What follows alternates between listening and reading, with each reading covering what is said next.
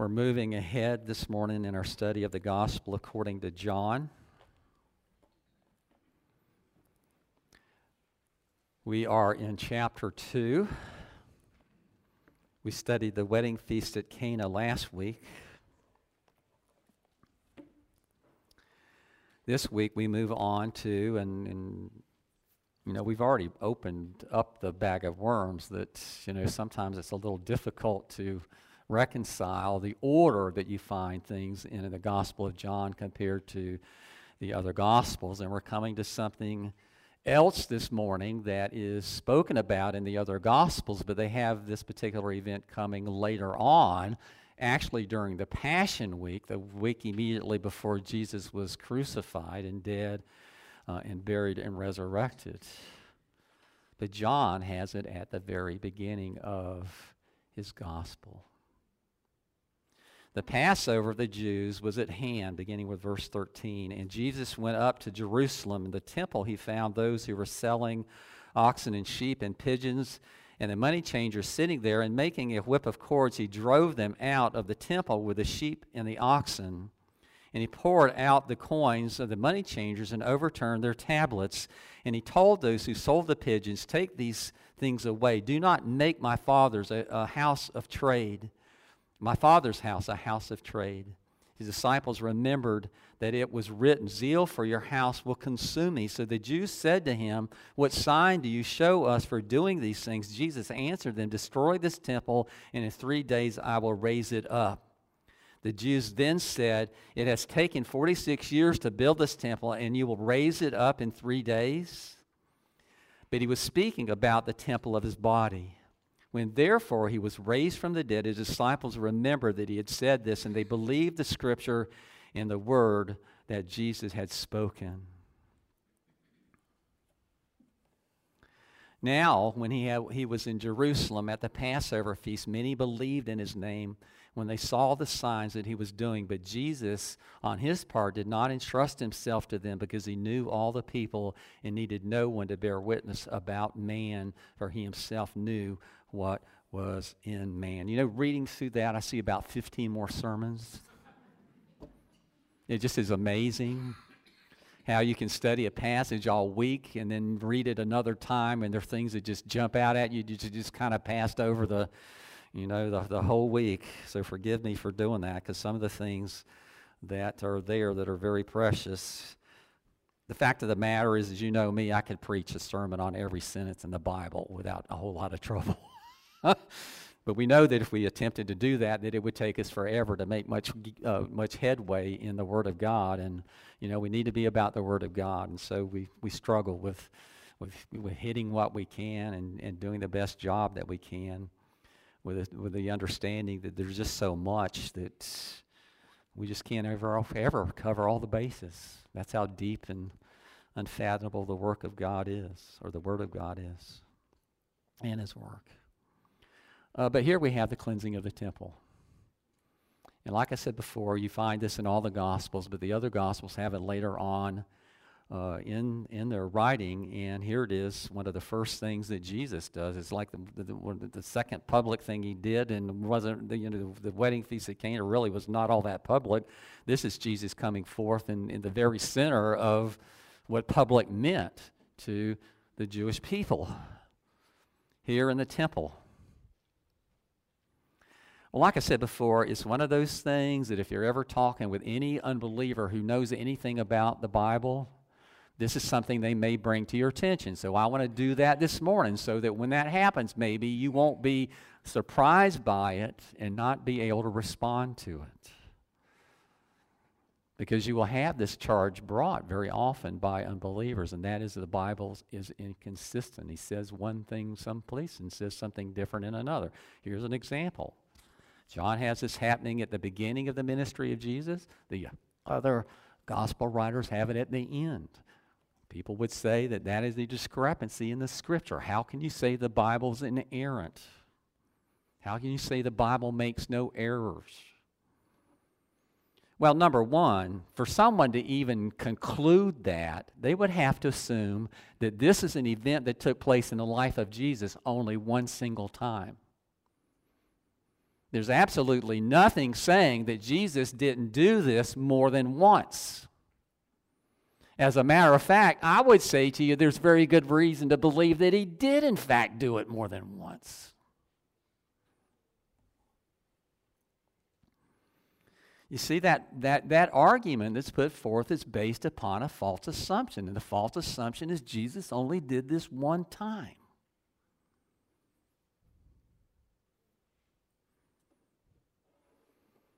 Well, if you're familiar with the Old Testament law, males were required, all males were required to appear in the temple at least three times a year. So I just want to challenge us uh, as we begin this conversation this morning that Jesus, it's not the first time Jesus has been in the temple. We know that Jesus kept every Old Testament law to the hilt.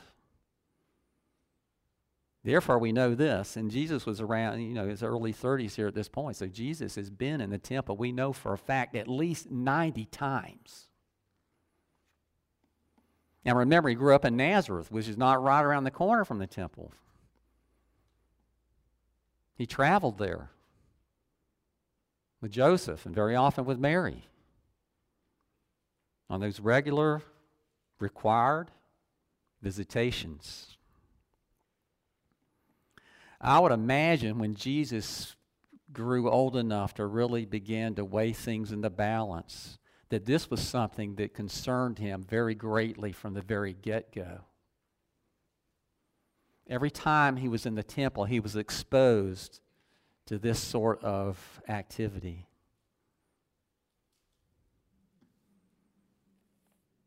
This place that was set apart for the worship of God. There were great abuses taking place. An affront to God Himself, an affront to Christ Himself. And I would imagine that, that from the very beginning that Jesus experienced this indignation that probably built in him for years and years. And we see in these events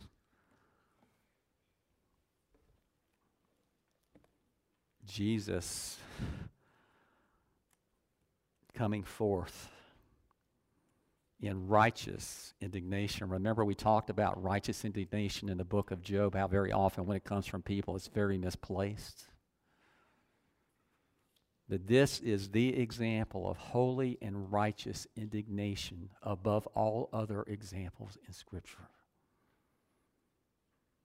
Jesus was indignant as to what the so called people of God had made the temple of God into.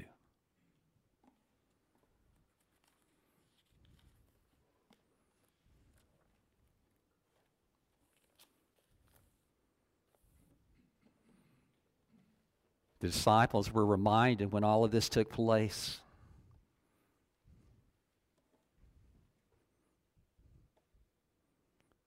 This passage from Psalm 69, verses 7 through 9. For it is for your sake that I have borne reproach, that dishonor covers my face. I have become a stranger to my brothers, an alien to my mother's sons. For zeal for your house hath consumed me and the reproaches of those who reproach you have fallen on me. Jesus saw this not just as a, an affront against his Father, but also one against himself.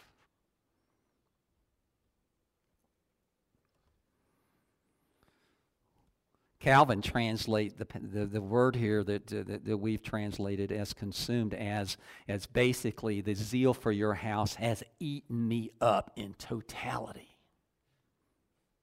It has devoured me. So, what was going on there that was so terrible was the fact of the matter is that uh, the, the, the people that operated the temple complex were doing all kinds of things there that were dishonoring to God.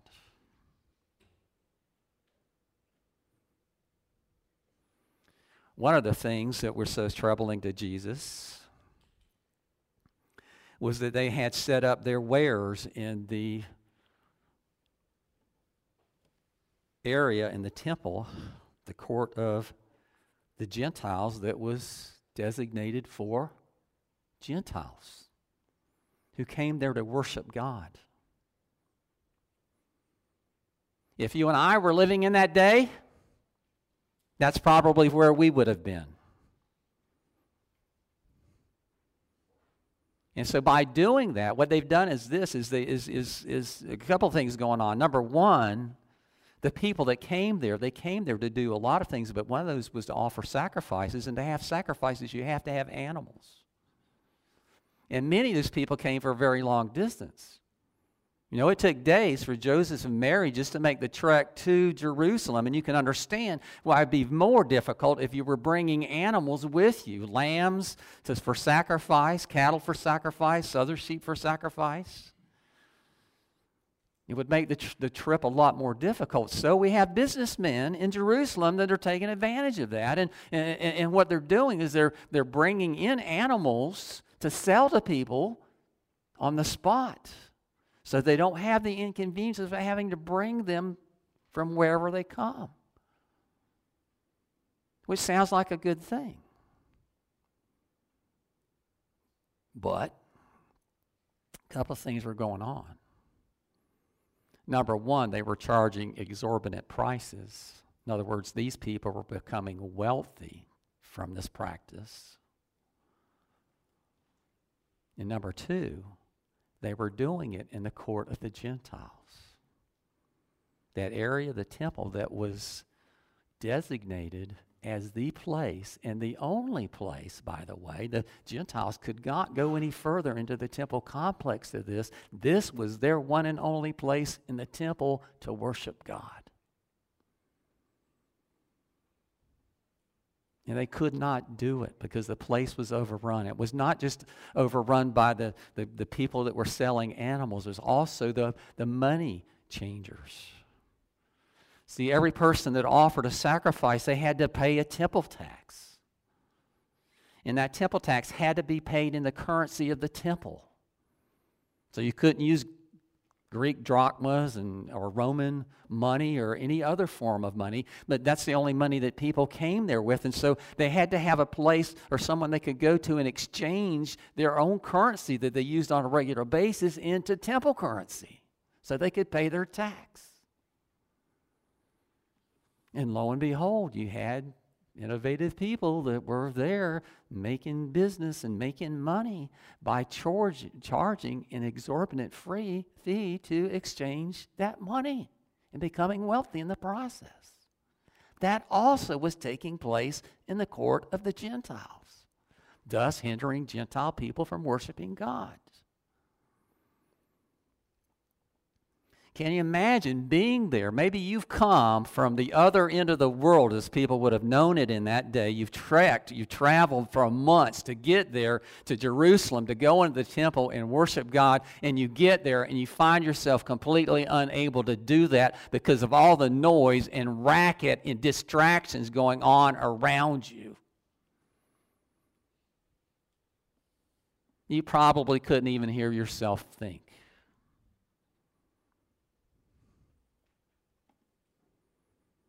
Jesus became incensed.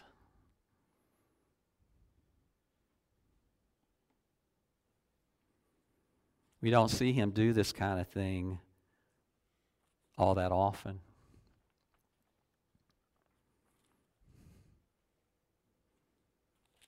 But I would imagine one of the things that amazes me as I get to know my Lord Jesus even better, and that is this is his magnitude of restraint. Can you imagine how hard, how difficult it was for him to walk among men and restrain his holy passion? When he saw things like this going on, he saw the darkness, the deepness, and the sinfulness of man even in the very house of God.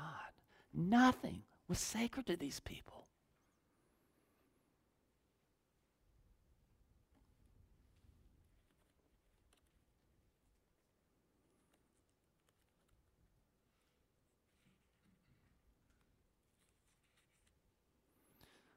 So, what does this say to the New Testament church?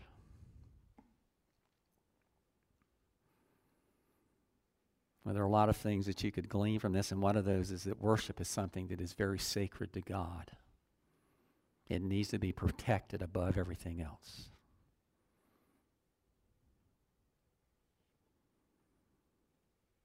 That is what we are about here when we gather on Sunday morning. There's the benefit of seeing people you love and care about all around you. But the principal and primary purpose must be when we come here on Sunday morning to focus not on ourselves, to focus not on our neighbors, but to focus on Jesus Christ and God the Spirit and God the Father.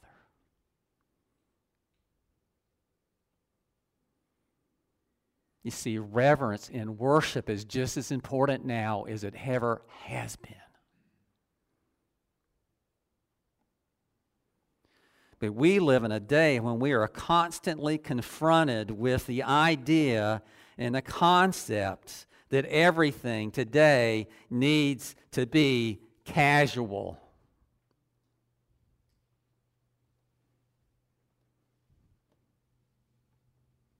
Casual clothing, casual relationships and in some circles, even casual worship, where anything and everything goes.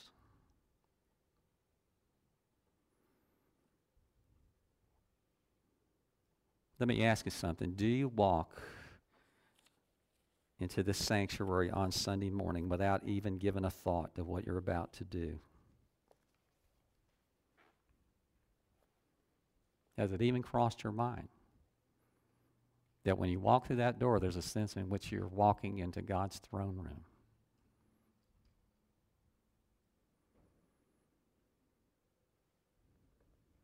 I want to challenge us with all the all with the idea, and this involves me too. You need um, you need to know that when I'm preaching, I'm preaching to Keith more than anybody else. You need to understand that it's always true, not just sometimes. It's always true. I can stand here before you this morning and tell you honestly, I had, did not prepare like I should have to be here doing what I'm doing in a sense.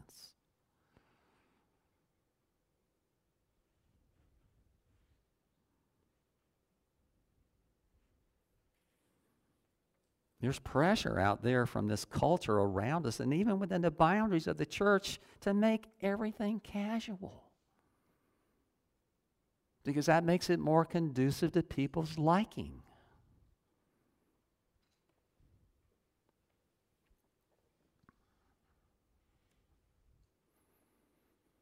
I want to remind us of some sobering things this morning.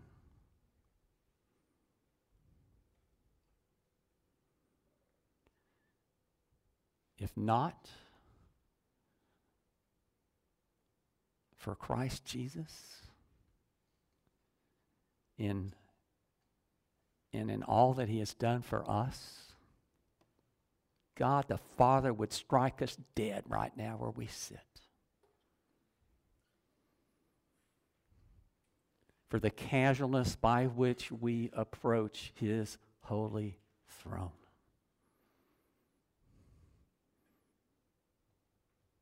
Jesus is the only thing that makes our worship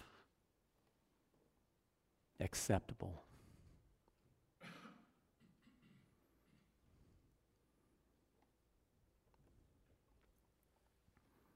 We are utterly and absolutely dependent upon Him for absolutely everything, even this.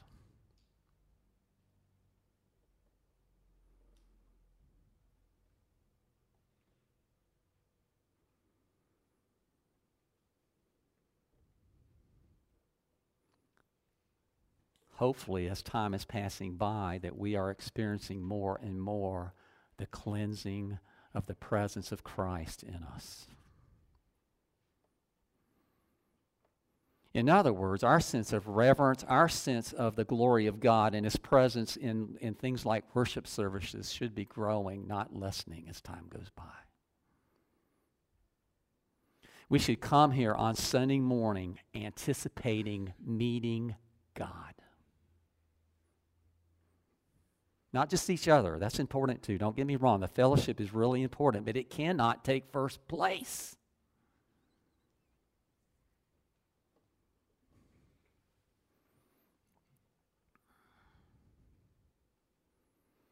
And I want to address this too because we understand that there's a sense in which the New Testament redefines the temple.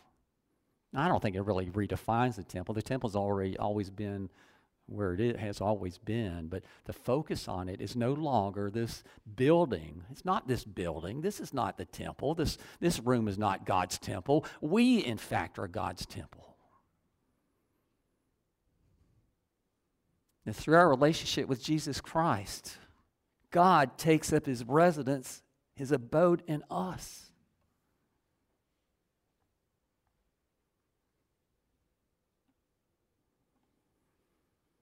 Just read from the scriptures. Do, not, do you not know that you are God's temple and that God's Spirit dwells in you? If anyone destroys God's temple, God will destroy him, for God's temple is holy, and you are that temple. Or do you not know that your body is a temple of the Holy Spirit within you, whom you have from God? What agreement has the temple of God with idols? For we are the temple of the living God. As God has said, I will make my dwelling among them, and I will be their God, and they shall be my people. God dwells within us. We are his temple.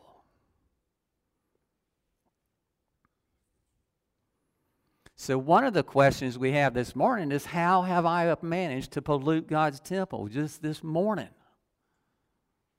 Much less this week. What have I allowed to come and enter into this most holy place?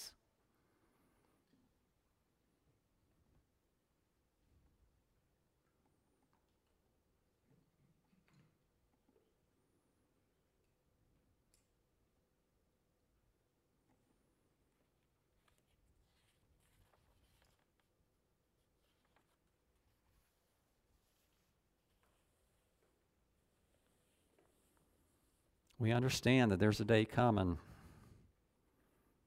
when God is going to make it very clear what is holy and what is not. And the only thing that is holy is that which is holy through Jesus Christ. He's the only one that can take that which is unholy and make it, not only declare it to be holy, but actually make it to be holy.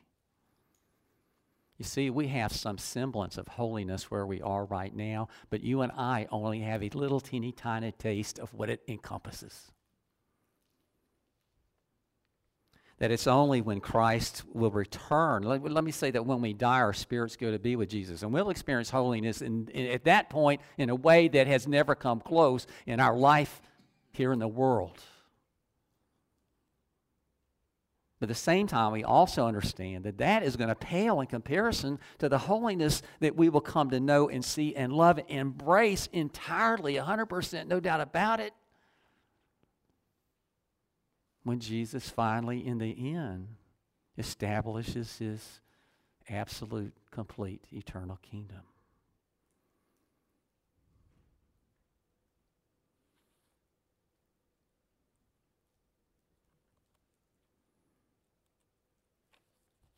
Sometimes we talk, church talk, we talk about the visible church as opposed to the invisible church.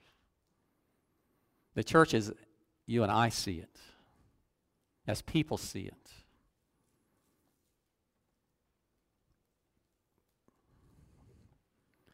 The invisible church is the church as God sees it. And we understand that there are people that are going to be in churches this morning that are just faking it. They may be totally and completely, absolutely misinformed as to what it actually means to be a believer because of the preaching and the teaching they get from their pastor that has misled them and carried them down roads and highways that they don't have any business walking on.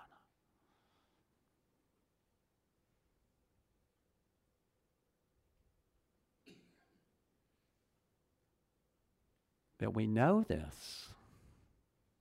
That when Jesus comes back, he's going to do a lot of things, and one of the first things he's going to do is he's going to set his, his, house, his own house in order. He's going to throw out the tares. He's going to, he's to pull those fakes, those copycats, those unbelievers that have somehow or for some reason convinced themselves maybe that they do believe when there's really no evidence that they do in their life at all. They're going to be cast into the eternal fire. Understand, Jesus comes for a lot of reasons, but one of the principal reasons he's coming is to purify his church in the world.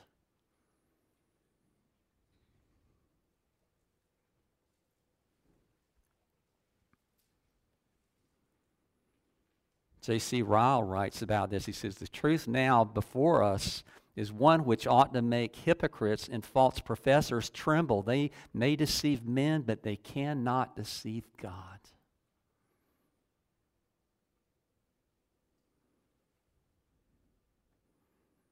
The church as it is now in this world is corrupted.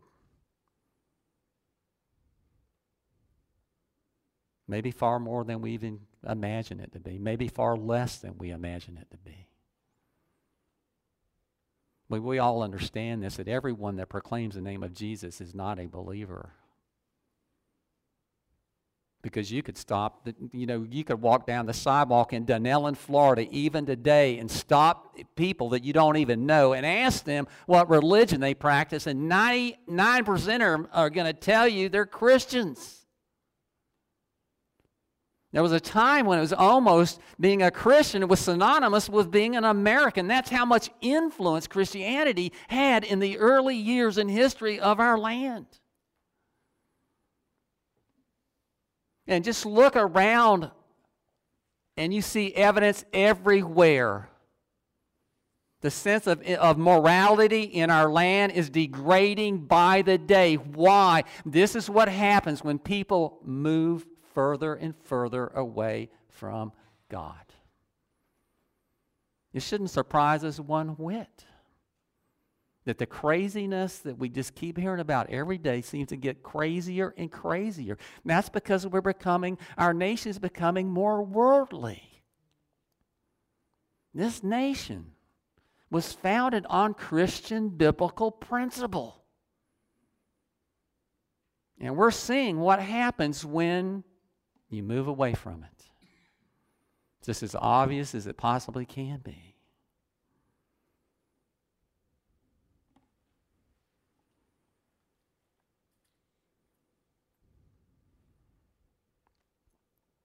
People can fool other people sometimes, but nobody can fool God.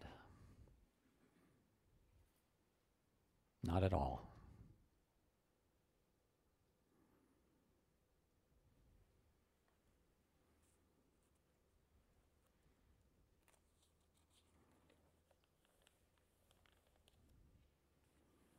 When Jesus comes, he will remove every vestige of corruption the corruption of sin from us and from his church.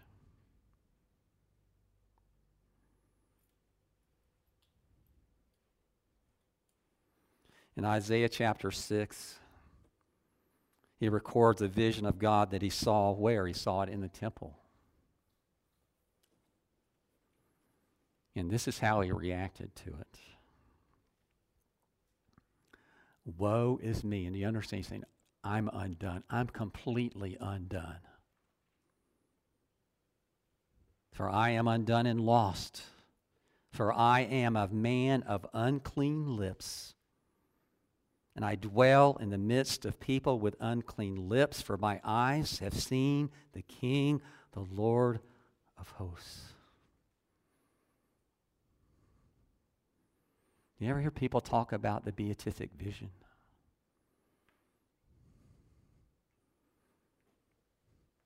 It's that first glance, that first look you have upon Christ Jesus at the time of your passing. When for the first time you will actually see him in a sense, in the way as he really is. Do you understand that's only the beginning of it, however? That Jesus will not be in all of the fullness of his glory until he reestablishes his kingdom here on earth.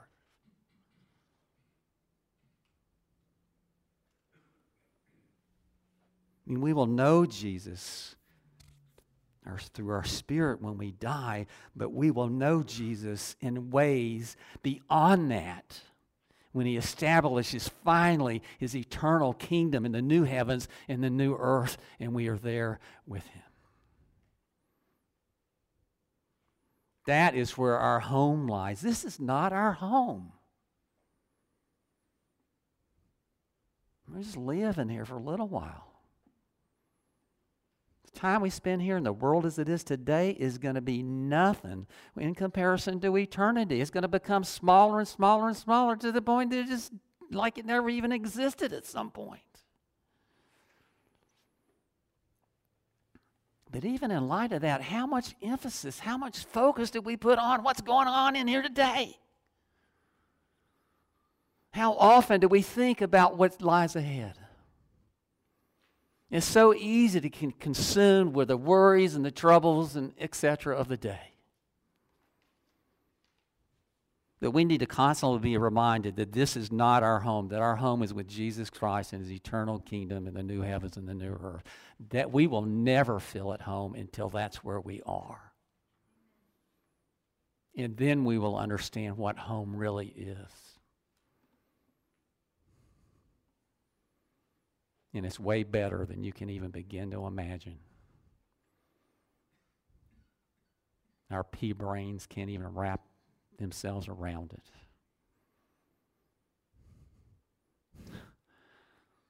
We see it, we're going to go, why in the world would I have ever?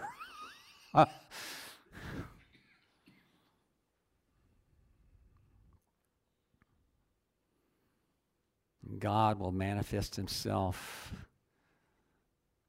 in all the fullness of his glory. And we will know him finally. Really.